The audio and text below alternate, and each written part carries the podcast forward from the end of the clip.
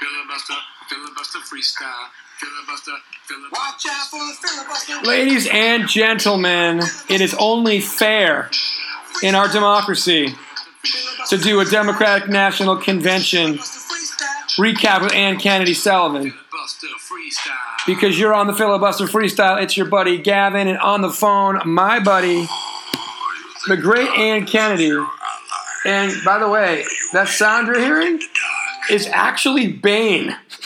And that's hilarious. So what we did tonight, because Anne, first of all, how are you, Anne? Good to see you. Doing great, Gab. Great to be here. Okay, so we're trying something new tonight in which I'm actually using my MacBook, my MacBook Air to record versus my iPhone. We're flipping it, and I had to play the theme song off of SoundCloud. I just uploaded both the filibuster freestyle intro, intro and outro songs onto the SoundCloud page. So if anybody wants to hear it without me talking over it, 22 seconds of glory on both ends, you can feel free to do that. But that being said, how's your week been since the Democratic, sorry, since the Republican National Convention ended last week?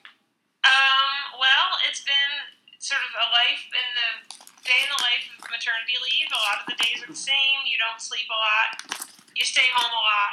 Um, you know, it's cool. It's, it's very calm. I'm done school, so Yeah, congratulations again on your master's. I was listening to our, our show from last week, and I, I kind of glossed it over when you mentioned that you had more free time to watch stuff, but just because I glossed it over doesn't mean I don't care. And I think that's fantastic that you are a master of science or arts. my maester, uh, Maester Sullivan of science, actually, which is very far fetched for me. Me too. I'm also a maestro of science and hilarious because I'm a history major, and I believe you were too, if not politics. Yes, indeed, I was. Oh, lordy, lordy. Okay, anyway, so couple things. Democratic National Convention, we actually uh, gave it all four nights. Last week we missed the Donald speech, but I think we all knew what he was going to say, and he just took a little bit longer than usual to do so. Um, why do you. Okay, so we're going to play a game first. And the game is, and by the way, filibusterfreestyle.com is where you can leave comments at Gavin Viana on Twitter. And what's your handle on Twitter, real quick? Oh, jeez, what is my? I think it's at Hopper B. Uh, Hopper B. Hopper B. Twelve. Hopper B12.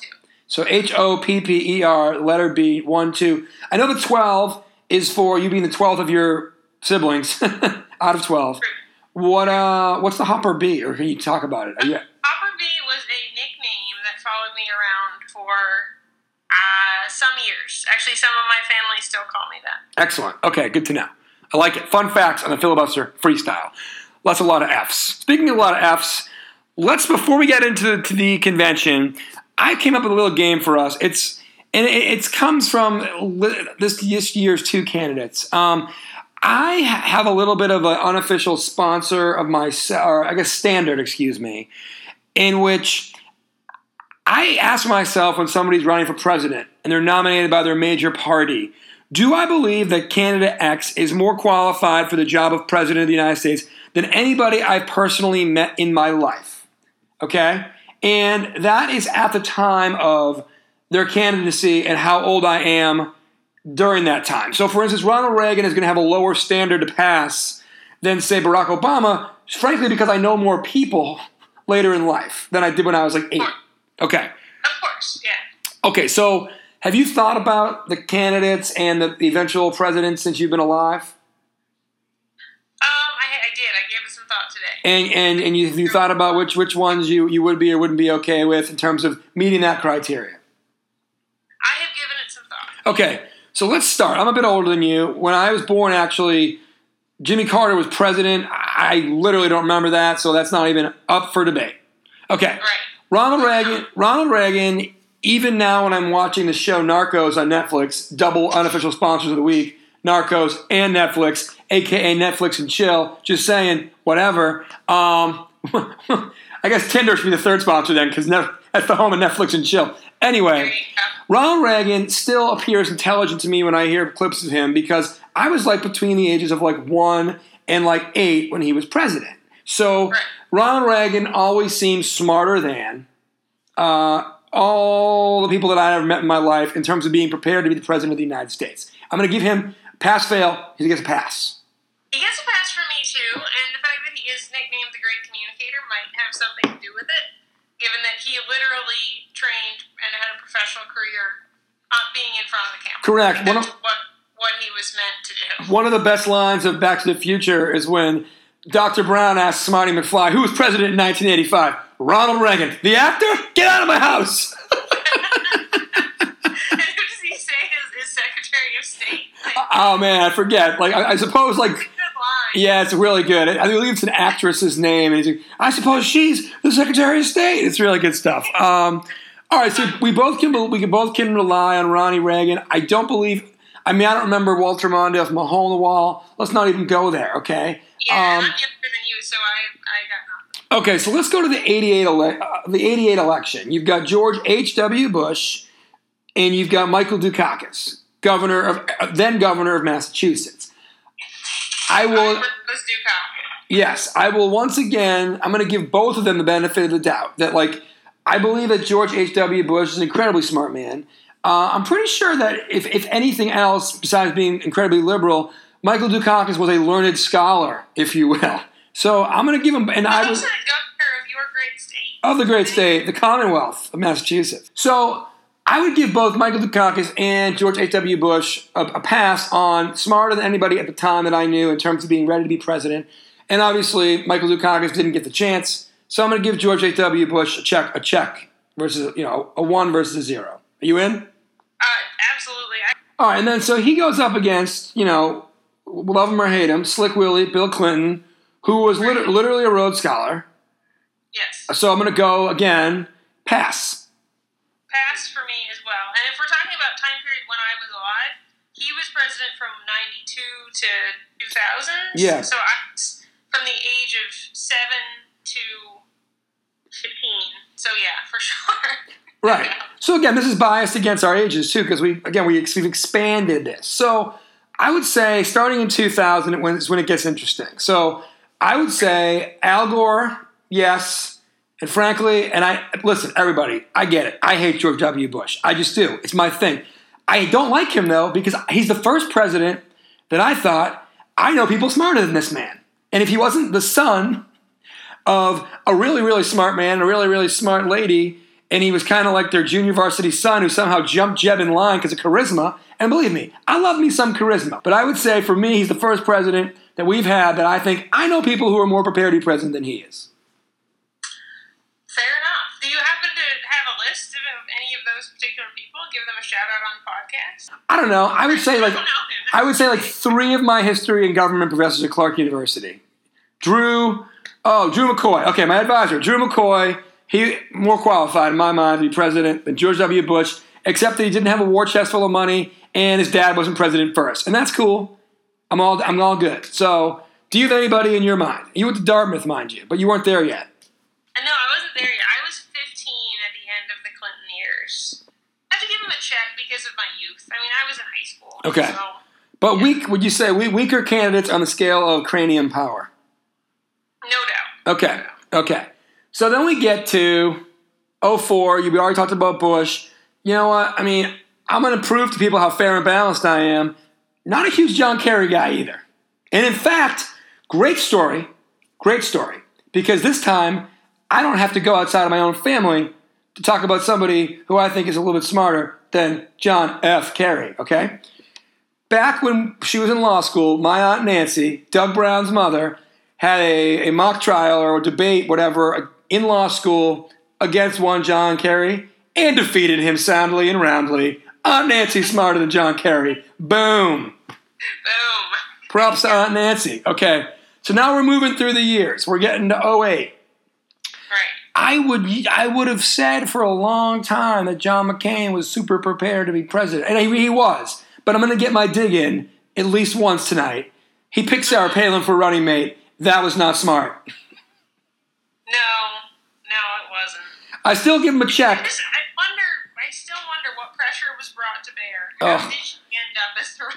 I just don't understand how he caved. That's all. The Straight Talk Express was not very straight talky that day. Or was he way ahead of his time, like catering to this populist wellspring that Donald Trump is digging into? Well, just like- what was happening, because that would have put him like ten years ahead of True, him. but just like Mike Huckabee, if you're too early, you're still wrong. So. Oh, that's true. Anyway, all right. And then I'm going to say, and you know, I just, I mean, I think Obama's a pretty smart dude. I mean, a- a lot of people would say guy spent eight years in Congress and Senate, maybe, um, if not less than that. Probably wasn't super prepared from a work standpoint, but clearly a smart dude. He's got some Harvard's on his degree resume. Um, you know, in my mind, I would certainly put him ahead of John Kerry. I would certainly put him ahead of Aunt. No, well, I don't know. Aunt Nancy's never had a debate against him. Aunt Nancy's undefeated. Sorry, Aunt Nancy, you're good to go. Anyway, I'm cool with Obama. That's my deal. Um, what are your thoughts on that? Um, I don't know. It's interesting. Like after this week, I feel like watching the convention. I personally feel like I would enjoy spending time with President Obama, but I think that a lot of his presentation has a lot to do with why people think he's so intelligent. Like he he. Sometimes I just think the content is lacking, but that sort of thoughtful air and the way he presents, um, it's almost a little calculated to me. And again, I disagree with his policies on so so many issues that I tend to think that I, mean, I don't I don't want to say it's a lack of intelligence, perhaps a lack of common sense. I, so I, I find him coming up short on some levels. Okay, fair. Okay, and that brings us brings us. Well, that's fair. We can disagree on the filibuster freestyle, but that's okay. That brings us to this election. Um, because I mean, Mitt Romney, smart dude, whatever, kick button business. I have no beef with Mitt Romney. He did a great he did a great job as senator. Sorry, governor of the uh-huh. Commonwealth of Massachusetts. He started Obama Obamacare. Yes, before Obama knew. he Romney carried it up and then decided that that wasn't what he did, even though he definitely did it, and it definitely has worked in Massachusetts. Just I get that it's six million people versus three fifty, and I was using that argument, you know, last week a lot for Trump not being able to turn around America. So I'll, I'll give it that caveat. But Mitt Romney literally invented Obamacare, backed away from it. but I mean, did a good job as governor in, in a very red state as a very blue person who got bluer as he as he aged. I'm going to give him the pass too. So now let's get again. Let's get back to 2016. I'm giving Donald Trump. Uh, I've met everybody in my life who I've ever met is going to be ahead of this. This absolute anybody jagalone. So they brought on some advisors, or maybe just went and asked somebody they thought was well informed. Counts as being smarter than Donald Trump. Correct. And Mike Michael Bloomberg summed it up well, and we'll get to that later. But let's enjoy. Let's let's elect somebody who's sane and competent, Right. who has international experience. Question their sanity. I love it. Um, That was well played on his. Part. It was, and I love that Michael Bloomberg. And all I'll say is this: love her or don't love her, I do think that from a standpoint of acumen and experience, not listening to the sound of her voice, not listening to her policies, and not listening to the litany of things that she may or may not have broke, done to break the law over the years, I would say that Hillary Clinton has the acumen to do this job. I I'm gonna go ahead and say that anybody who's managed to evade the law, as long as she and her husband have, has to be pretty darn bright. So give you that. I mean, know when to hold them, know when to fold them. They they've been making it work. All right, so that's good. So a little fun game there. Thanks for playing along with me, and it sets the stage for what I kind of think was a little bit of a. I want to say it wasn't as fun to watch this convention as it was to watch the RNC, and I think the answer is because ah, like the crazy is boring, more boring, and they I don't know they do they do better with technology and stuff, so it's there's more videos and like things that are polished and less like just and, and then Scott Baio wasn't there, which is so sad. And so anyway, um, all right, Yeah, let's I agree, and the, the, the element of like the unknown just wasn't there. With with the RNC, it was like anything could happen. Right, right.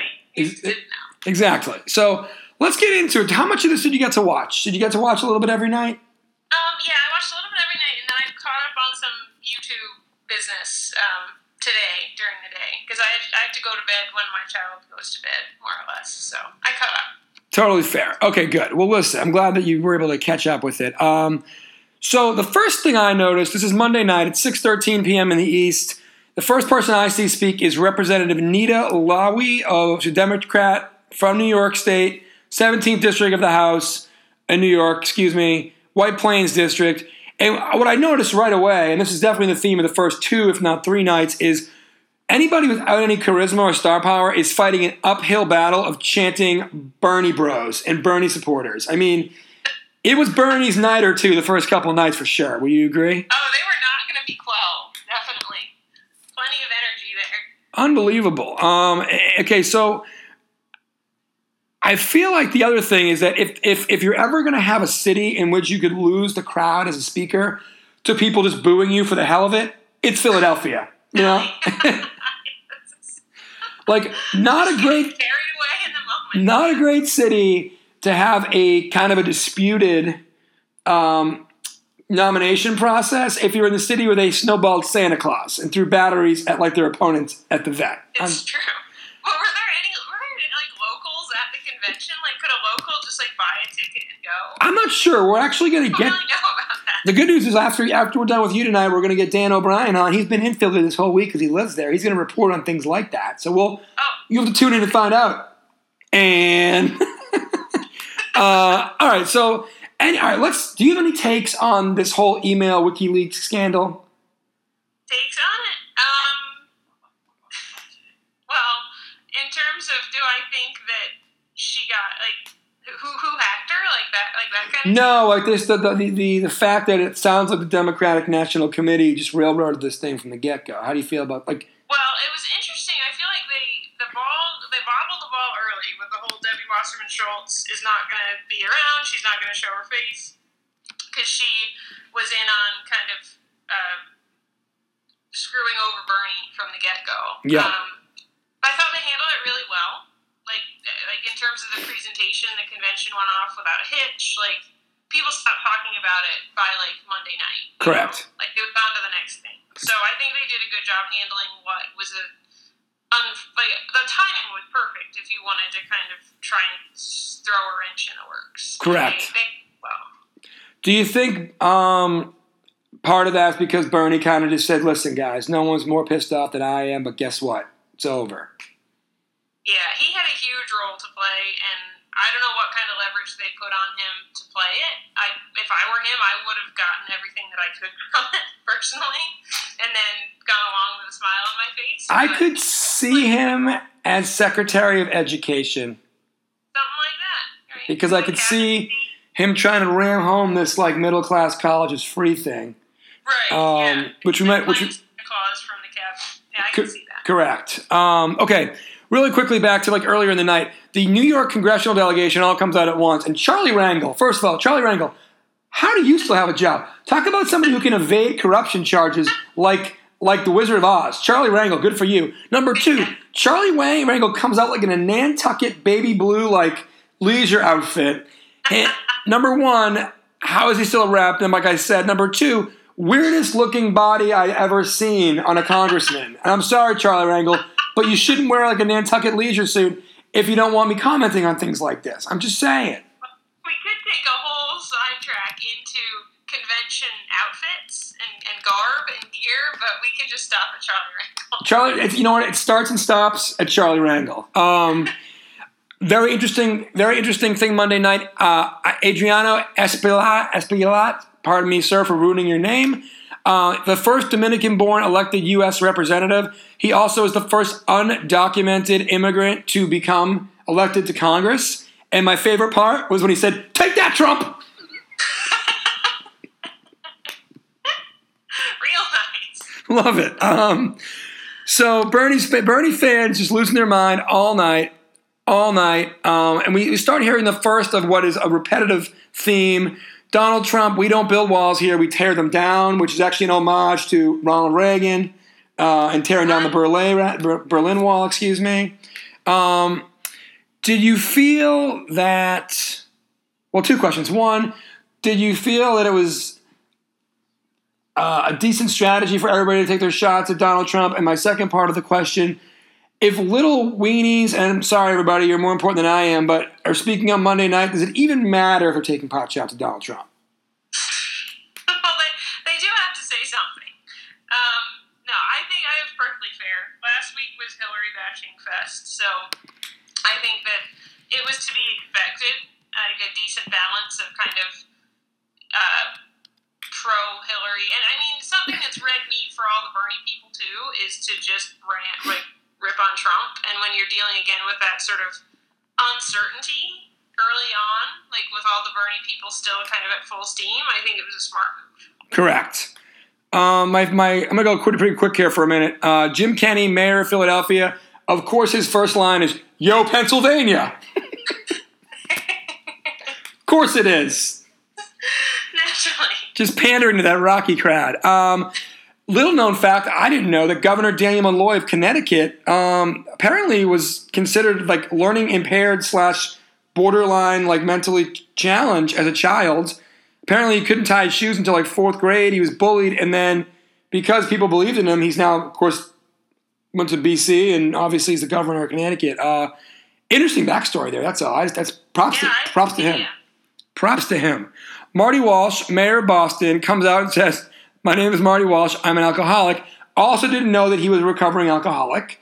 Um, Did not know that either. and he he obviously has the most quintessential Good Will Hunting Boston accent possible. you think he like that's a little bit of his like shtick? Do I think do I think he's a ham? Do I think he's ham egging? I don't know. Marty Walsh is pretty like Beantown machine. Like he got elected because he like owned the labor unions. Uh, no, you know, sorry, Marty, you don't own them, but he came up in the he came up in the unions. The unions gave him a second chance, uh, getting his life together. I just think he's got that real accent. I'm sure he lays it on a little thick because it's kind of his deal. You're right. Um, I, I, I dig it. I hope it's real. I just as as a fellow uh, Bostonian, well Walpole, sorry, but um, just wanted to get your your uh, informed opinion. No, I th- it's it's legit. I, I mean, he may, you know, I, I think again, I think he lays it on a little thick. But the problem with the Boston accent or any accent is that if you don't actually talk like that and you're trying too hard, it comes out. And for him, I feel like it's just like he's a real Boston hooligan, like in the best way possible, of course, Marty. In the good way, yeah. Yeah, uh, very, gubernatorial. correct. So let me ask you this. Did you enjoy this is one of my favorite part was a lot of things that Donald Trump says, they would find ways to say what he says and then say the opposite about him. So for instance, Senator Bob Casey of Pennsylvania says, "The man who wants to make America great again doesn't make anything in America." In homage to all the stuff that he makes overseas to sell to Americans from his company, his Trump line. Um, what are your thoughts on that? Uh, I think it's fair, fair game. I, I think it's clever. I like it. I mean, the best way to take somebody down is to literally take what they've said and kind of highlight the absurdity. Correct. I, works for me. Correct. Um, did you see Sarah Silverman get into it with her own Bernie supporters? Holy cow! Goodness, that was my favorite night. That was my favorite part of the first night. Was the Sarah Silver and the, and the super super awkward um, uh, interactions with Al Franken. When I felt like like the timing was off somehow. Like they were waiting for I don't. Simon to be able to play. Yeah. Number one, Paul Simon. We're going to get to him in a minute. Way to way to way to not help the situation. Number two, no, there was nothing helpful happening. I don't think Al Franken and Sarah Silverman like each other, and I they didn't get the feel they did. and they clearly were pulling hard for the opposite candidates. right. and they clearly brought her out to be like, let's make the pivot to Hillary. You know, like she's an unabashed Bernie supporter. She says as much. Um, you know, the hardcore the hardcore Bernie people are now suing her. Uh, sorry, booing her. Excuse me. Um, she ended up yelling or ending the speech with "Baba Booey." she like she's like she literally ended with like "Booyah, Baba Booey," which is from Howard Stern, kind of. But then, okay. but then, as she was getting booed by Bernie or bus people, she told she called them all ridiculous. ridiculous. That was the line, her line of the evening, like the one that was getting played the next day. This does not make ridiculous. this did not make the Bernie Bros happy. No. um, Nothing was going to make them happy. no, and the best part was they figured, oh, we'll we'll bring Paul Simon out. He will make this better because he'll sing "Bridge Over Troubled Water," and it will be a bridge from Bernie, you know, Bernie supporters to Hillary. Two problems. Go ahead, I'm yeah. reading too far, if you'll forgive me, but anyway. Maybe even a bridge to nowhere to give Sarah Palin some credit for once. Um. Yeah, I agree. And great line. A, a bridge too far on bridge over troubled water to bridge the divide. Here's my issue. Um, one, Paul Simon and his band couldn't get ready on time and therefore made it worse. And then honestly, to quote Randy Jackson, he came out a little pitchy dog. Like he sounded he sounded as bad as he now kind of looks.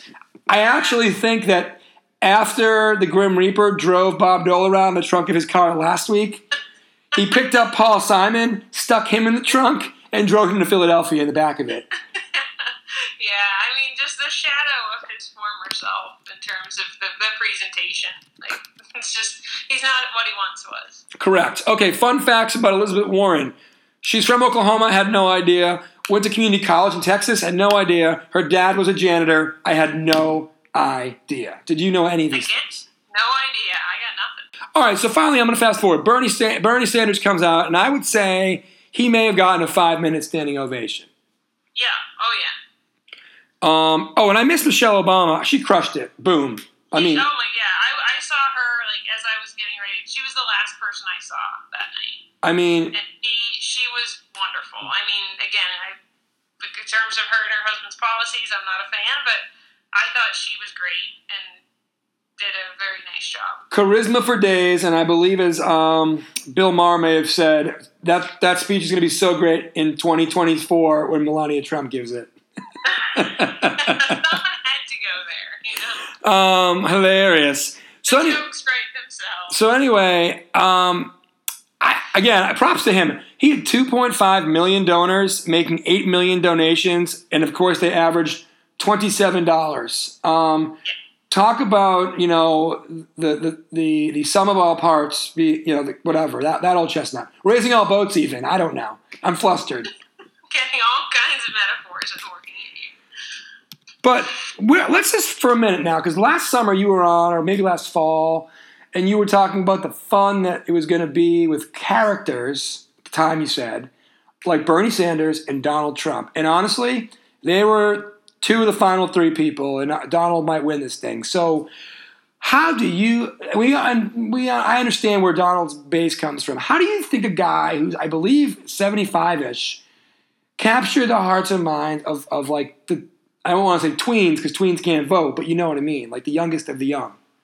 hmm Well, I mean, the the socialist uh, kind of party line is pretty appealing, especially in a, a economy where it's not that easy to just go and get an awesome job and make as much money as you want to make to live the kind of life you want to live. Like for people who are graduating with a bunch of debt and living at their home with their parents, like Bernie's line sounds awesome. You know, like they've never paid taxes. They've never like lived that part of like how okay, how are we going to pay for all this free stuff? Right. They be like, oh, if Bernie's elected, I'm going to be able to move into my own place and not have to live in my parents' basement. I'm going to have a car. I'm not going to have student debt.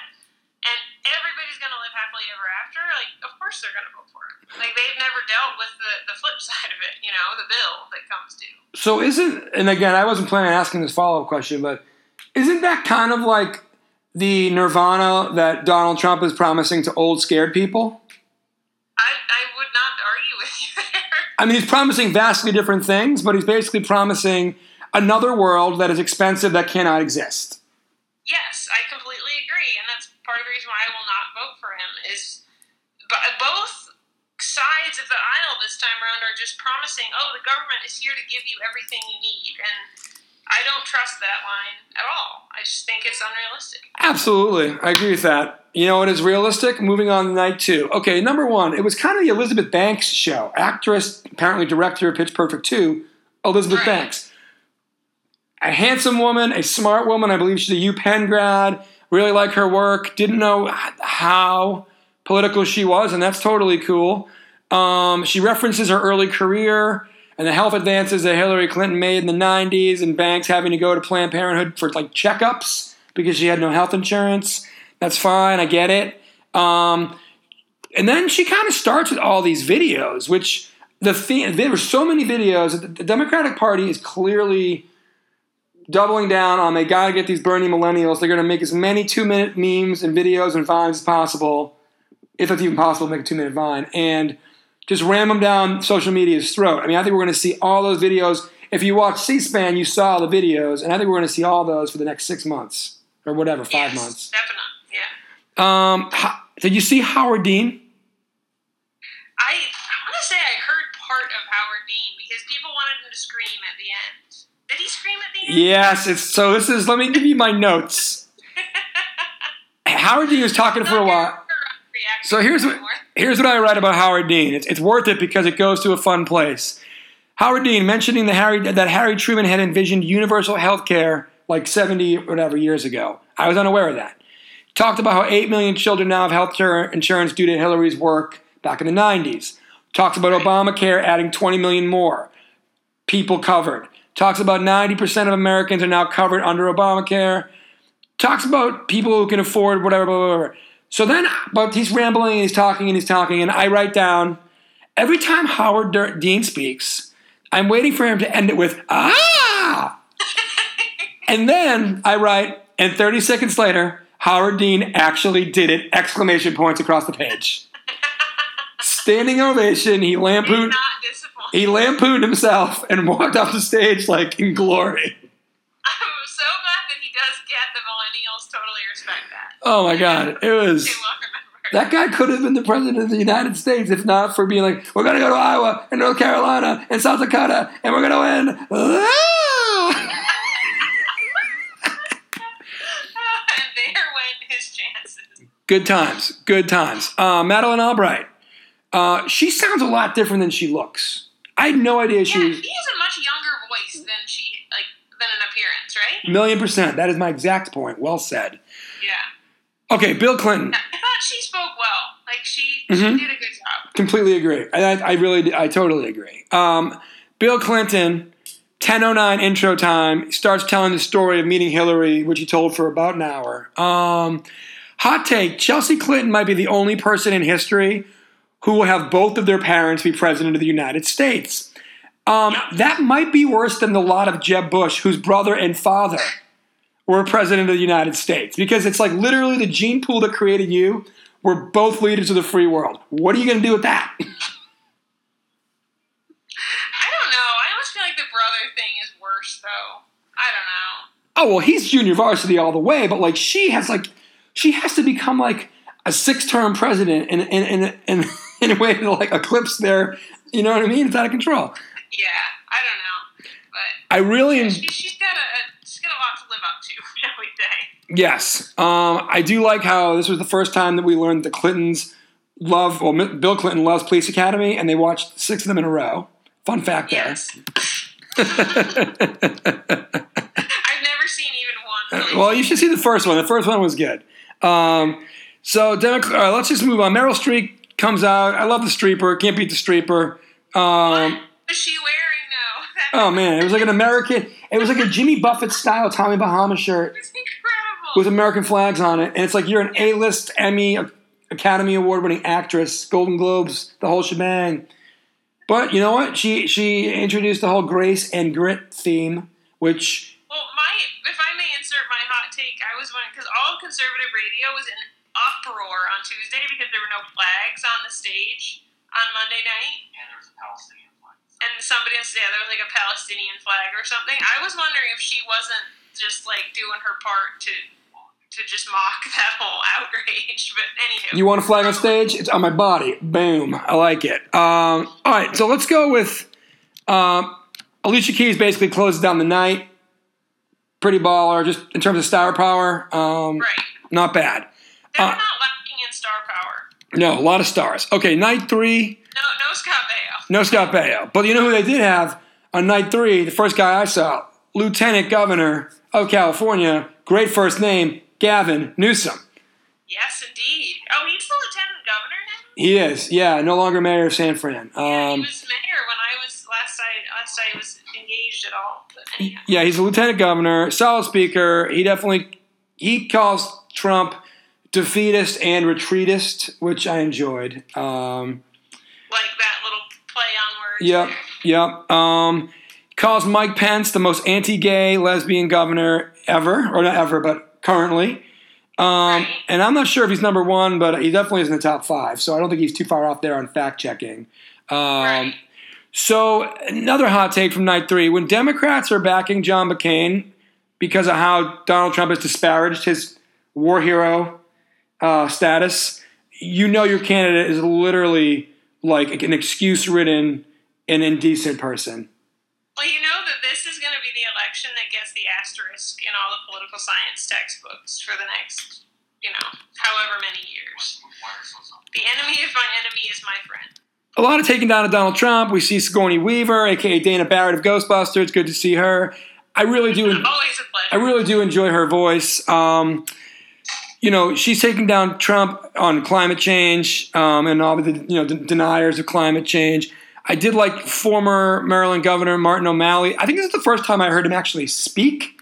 Um, I didn't. I didn't watch a lot of the early Democratic debate just because I didn't really. I wasn't as intrigued with the car crash potential. Um, so anyway, he takes down Trump's economic policy, um, and and he also starts dropping the hint of the belief in the scientific evidence of climate change. Um, so the only so here's I guess what my my kind of my take is this night.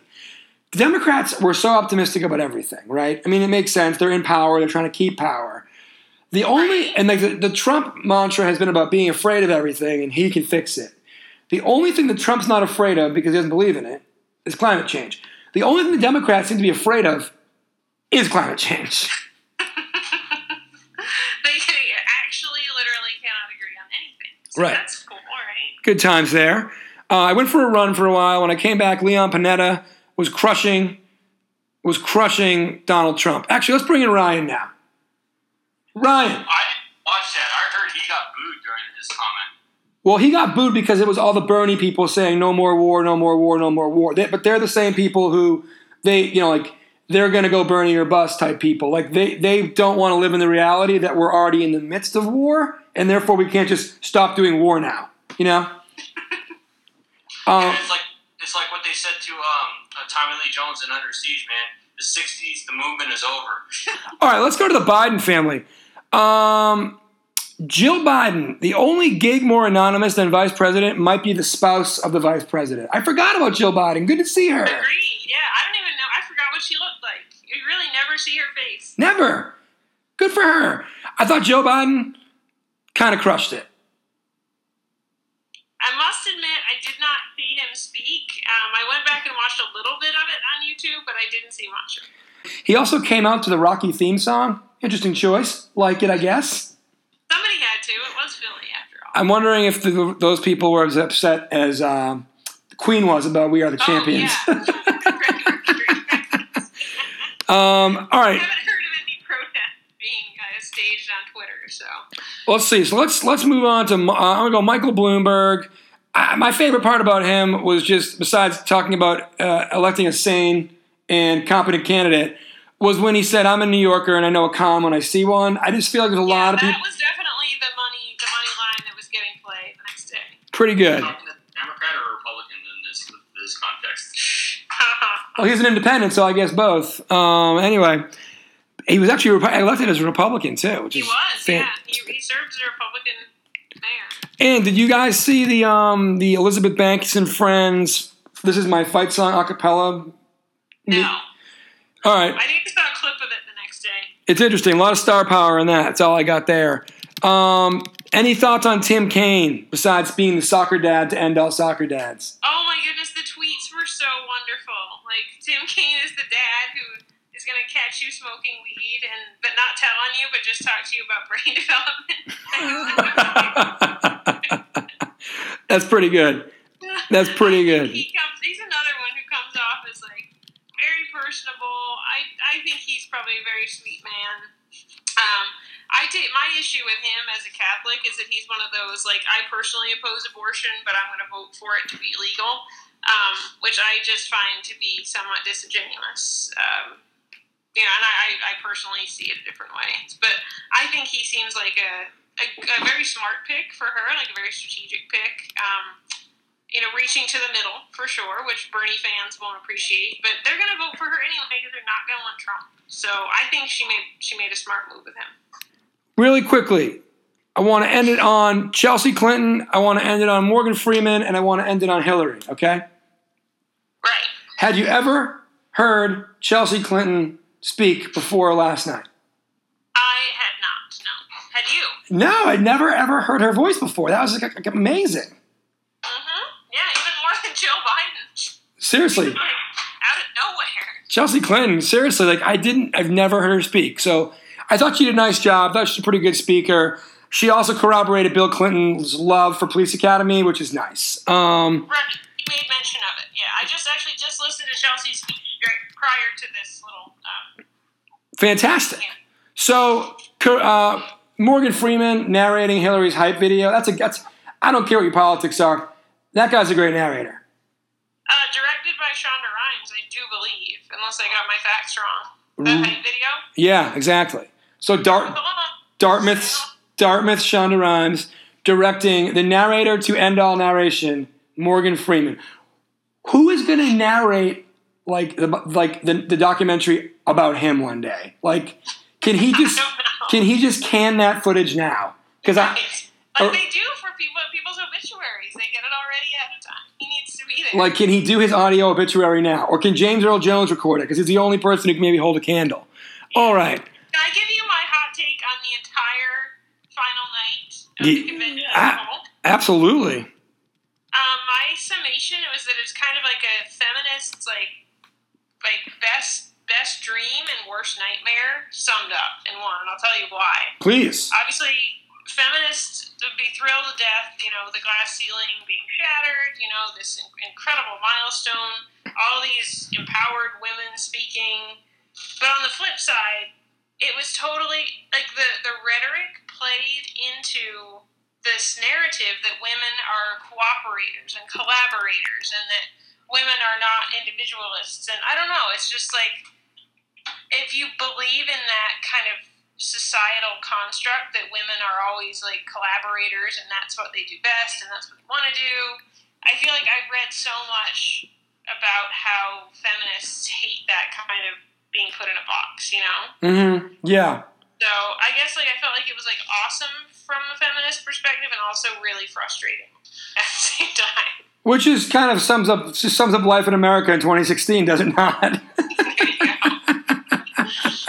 Tomato. Why can't Hillary just be like her? If she is like kind of a hard ass, like the way that sorry, family show, but the way that you know her reputation is, like why couldn't she just show that? Like why couldn't she show that she's just like all freaking business, and that's why she's going to be the best candidate? You know?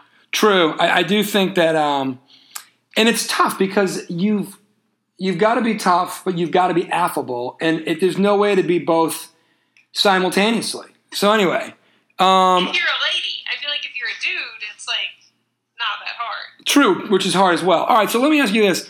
Um, do you believe the mantra of America is great because America is good if Hillary is going to win this thing? I know we're a long way away. Or do you believe that I alone can make America great again?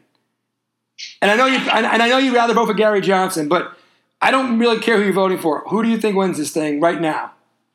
Oh, I think Hillary wins it for sure. I thought the convention did a wonderful job of like humanizing her and again making their whole family seem like super nice and like awesome people. And if I didn't disagree with her policies and have some issues with her, background and choices that she's made, um, I you know I thought she came off great, and I think the convention she should get a nice bump. Okay. Well, that's a good prediction. All right, listen, stick around for a second. We're going to end it there. And then what's going to happen next is we're get, when everybody comes back, we're going to hear our buddy Dan O'Brien, who's been outside of the arena the whole time. But wait, I have one more thing. One more thing. Please, go ahead. If you haven't seen the clip of the Phillie Phanatic scaring Savannah Guthrie on the Today Show, you need to go watch it because it's worth. It. Ladies and gentlemen, after you go to filibusterfreestyle.com, and Google that. Savannah Guthrie getting scared by the Phillie Phanatic, who is a Drexel alum. So, boom. Okay, ladies and gentlemen, as promised, our buddy who's been outside of the Wells Fargo Center all week at the DNC, Dan O'Brien, joins us. How are you, Dan? I'm doing great. I've, I've been the man on the street in DNC in PHL, uh, which was the hashtag that everyone was using. So I am very happy to be here and to use all this information and sights and sounds I saw this week uh, for the filibuster freestyle. Yeah. So, and, and, you know, full disclosure, it's Friday night. You, your, your city has finally been disinvaded by all these people who descended upon it. So it sounds like you and your wife, or maybe you and your friends, or maybe everybody went out and enjoyed. This, the city is now back yours again. You went out tonight, correct? Where'd you guys go? Uh, we went out to the local restaurant. Uh, they, they have a happy hour for people with kids. Oh. You know, Genius. yeah, light wine, you know, wines are four dollars, beers three dollars, and uh, it's pizza and fried chicken, which everybody can enjoy.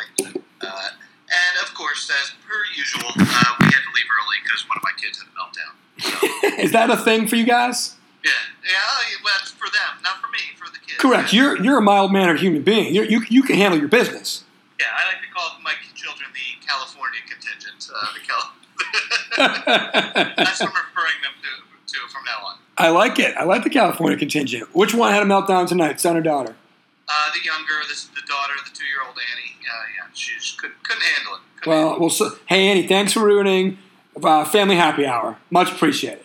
trying to enjoy cocktail in the sunshine in a beautiful city, and she just ruins everything. Because I know your parents don't like to have a cocktail or two at all. So thanks a lot, Annie. No. All right. Taking everything away from Did, did your wife Dara, our lovely um, Bravo TV correspondent, enjoy some rosé wine or no?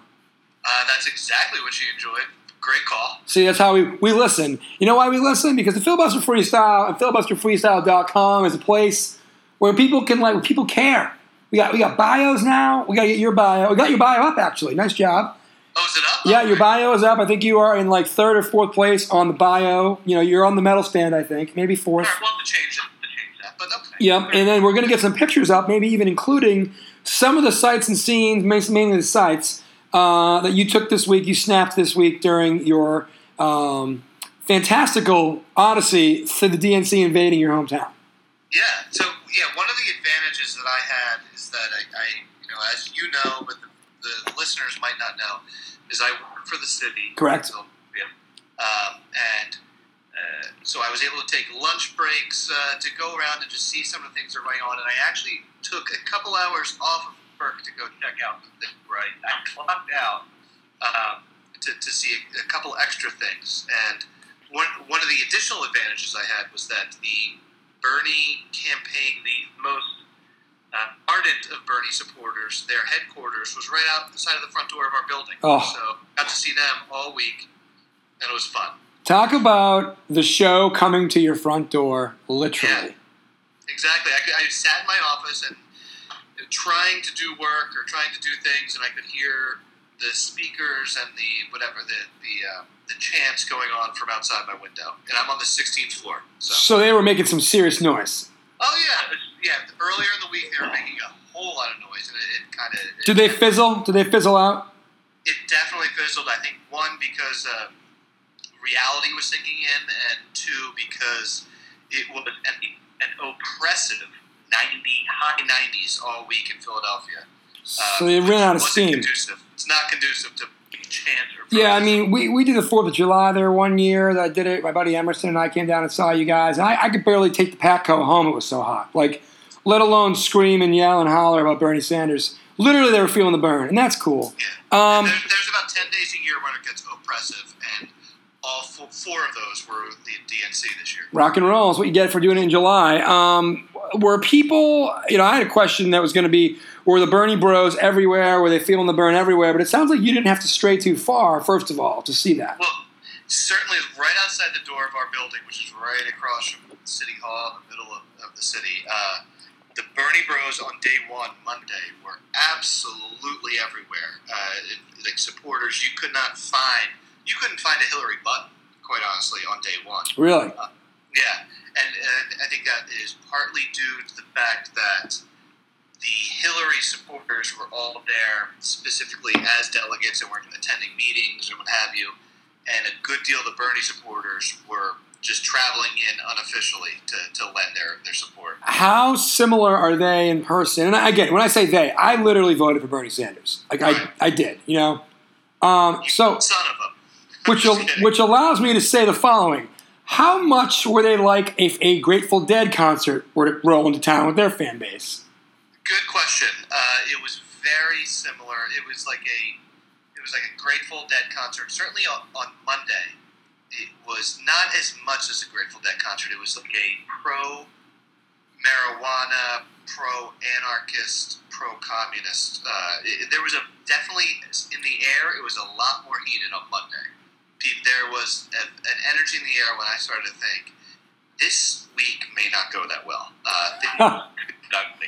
Uh, I mean, there were definitely some things going on Monday and Tuesday night where like certain speakers just like even Leon Panetta I was starting to say this with Ann.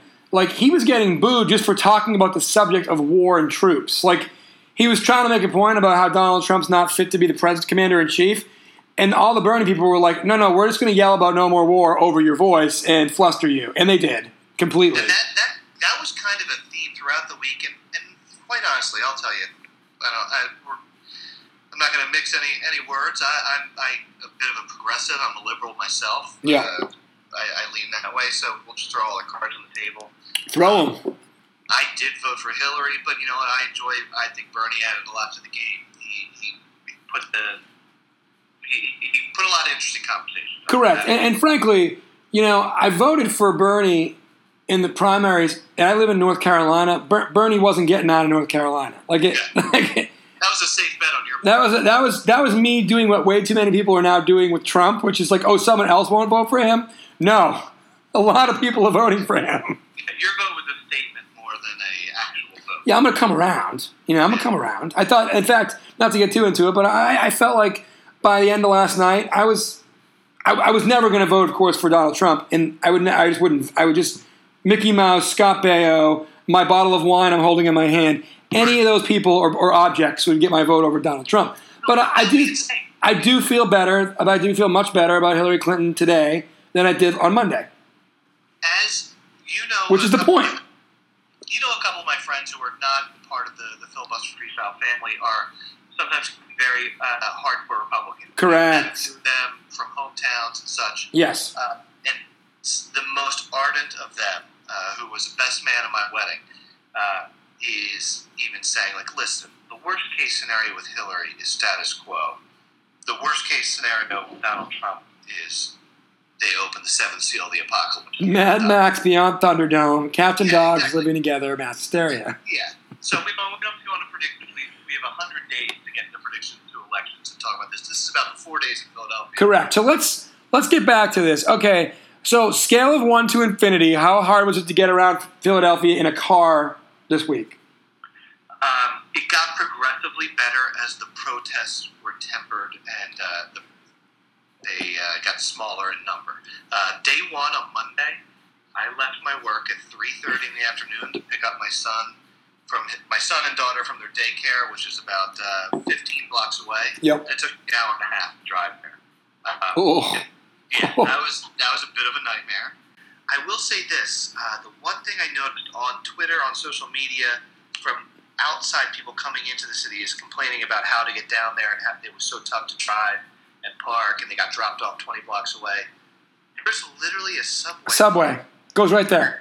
that goes right To the front door of the building. off- two blocks from the building, uh, and it, nobody just knew it was there, and I don't understand why.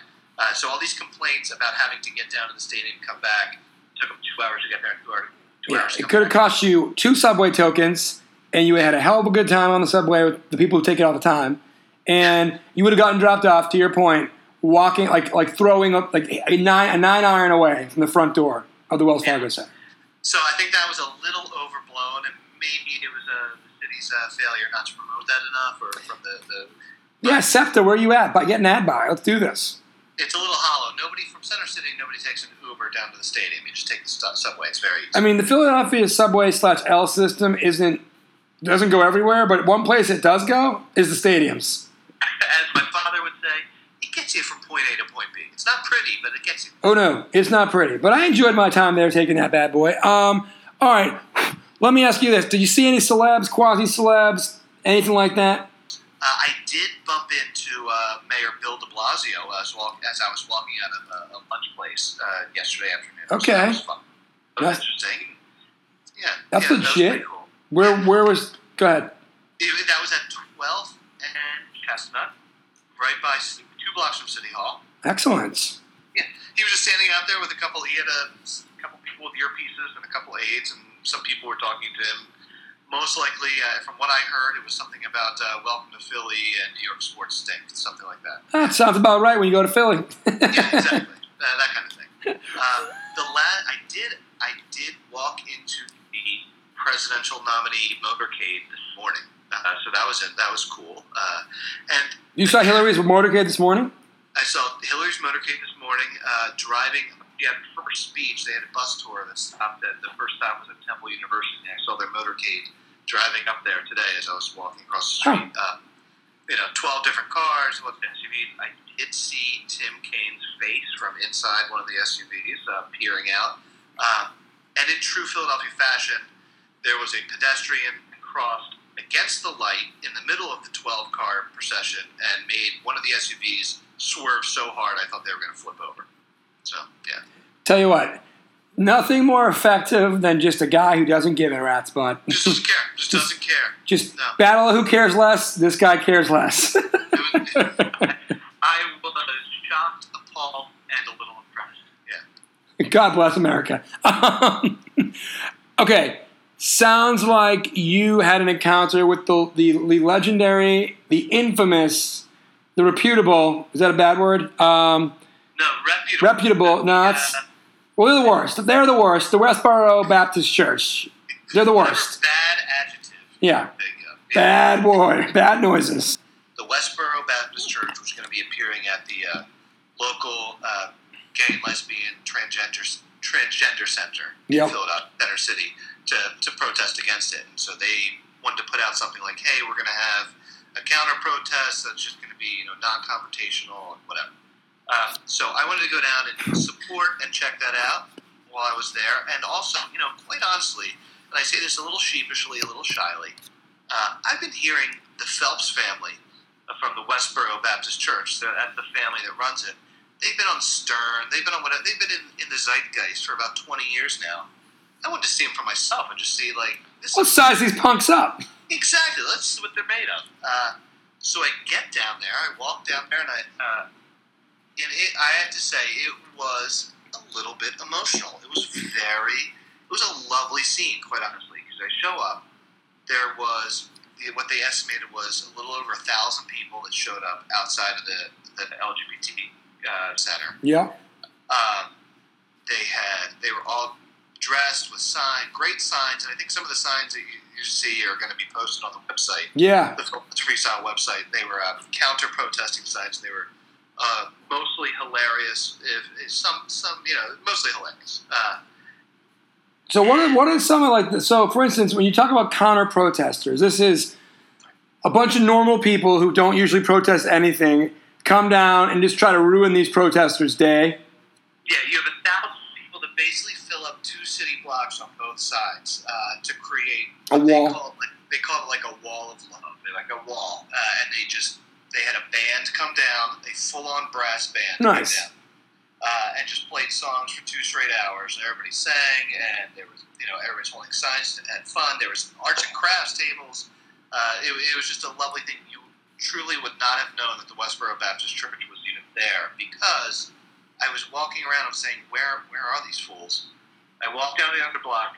Four members of the Phelps Phelps family, of whom I actually recognized from seeing them in few. quasi celebrities once again Star-studded cast Yeah, they had they each had four signs strapped to their back, so they were each carrying like four or five different signs. sure Uh, and it was just the four of them standing there, and you wouldn't even know they were there. Uh, and they left after 20 minutes because uh, nobody could hear them or see them. Or uh, so it was it was really a nice event.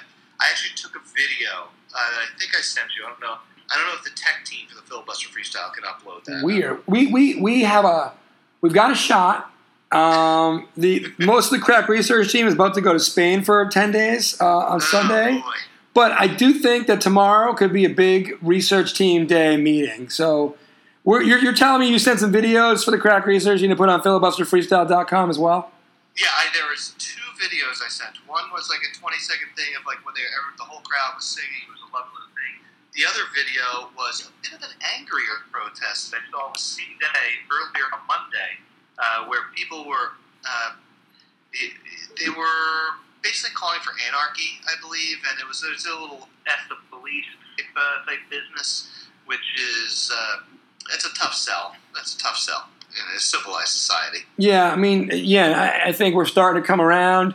So I mentioned on a podcast earlier last week, you know, Michael Jordan kind of made a double million dollar donation to kind of both sides of the equation on this whole blue lives and and Black Lives- because the only answer is like you need to both sides need to act a little bit better, and both sides need to be a little bit better, and both sides need to like give a little ground. I think that is a, a very nice and concise summation of what the situation is because I think both sides could improve a little bit, Uh, and I think both sides could give a little bit. So that, that, it's a well put. Correct. So Michael Jordan. You can be you can be fans of both sides too. Correct. Everybody's right, but everybody also can do a little better. Yeah, we're all human. We're all human. All right, man. Any other protesters worth noting? Oh, geez, I feel like I saw every movement that has ever been protested protested within the last four days. And So protesters of the protesters. there was Ah, pro there was pro sodomy protests. There was anti sodomy protests. There was pro weed pro- protests. There was pro communist protests. There was Black Lives Matter. There was Bernie or Bust. There was, you know, quite honestly, there wasn't a lot of Hillary protests because I guess you know she already won, so there, there wasn't all that. you really can't protest what's yeah, yeah.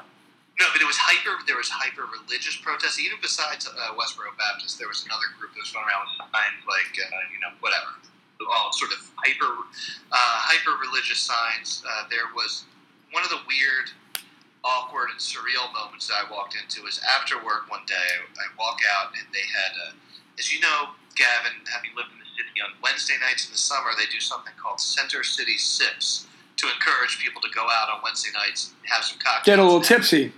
Yeah. So it was sponsored by Bud Light, and it's like it's super sponsored, and it looks like a very it's a very corporate event trying to get people in there to get to drink it right outside of City Hall, and 18 feet outside of the gate for this is anti-abortion protesters holding up like those awful abortion pictures, very graphic. I mean, again, everybody's got a right, but time and place.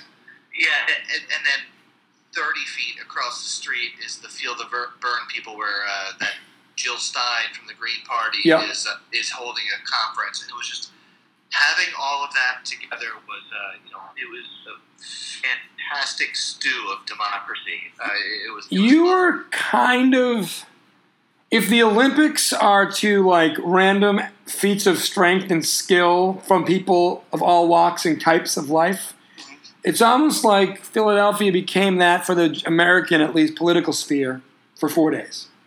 Yeah, and I think it was a it was a pretty good place to have it too because it, it Philadelphia is again as you know is a pretty diverse city culturally, racially, whatever you know. It's it you get you can get a, you run the gamut in Philadelphia, but they all got along, and I would also like to throw out a big compliment to uh, the the police did a nice job. It's nice when common sense prevails. Exactly. Yeah, and it, and it did. It, it meant, you know, of course, you have your your fringe elements who were, you know, challenging or provoking or trying to provoke. Of course. Uh, but one of the one of the good things about the, the Philadelphia police, well, good things, they've been through the wringer a little bit. Uh, they there was a huge Occupy presence for a little over a month in Philadelphia back when that was going on in 2011, I believe. yeah, eleven. Yeah, eleven-ish. Yeah. And so a lot of them have gone through that. And they've they've done a lot of the uh, the de-escalation tactics and studied that. So it's good. I'm very proud and pleased with them. And I I grew up in a law enforcement family myself. At the same time, I recognize again, like we said, they have a little to do, but they did they played a big part in uh, Nice. making everything go smooth. Well, that's that's cool. And again, as a city employee, you know, congratulations to you guys for pulling it off. Oh, well, you're welcome. No problem.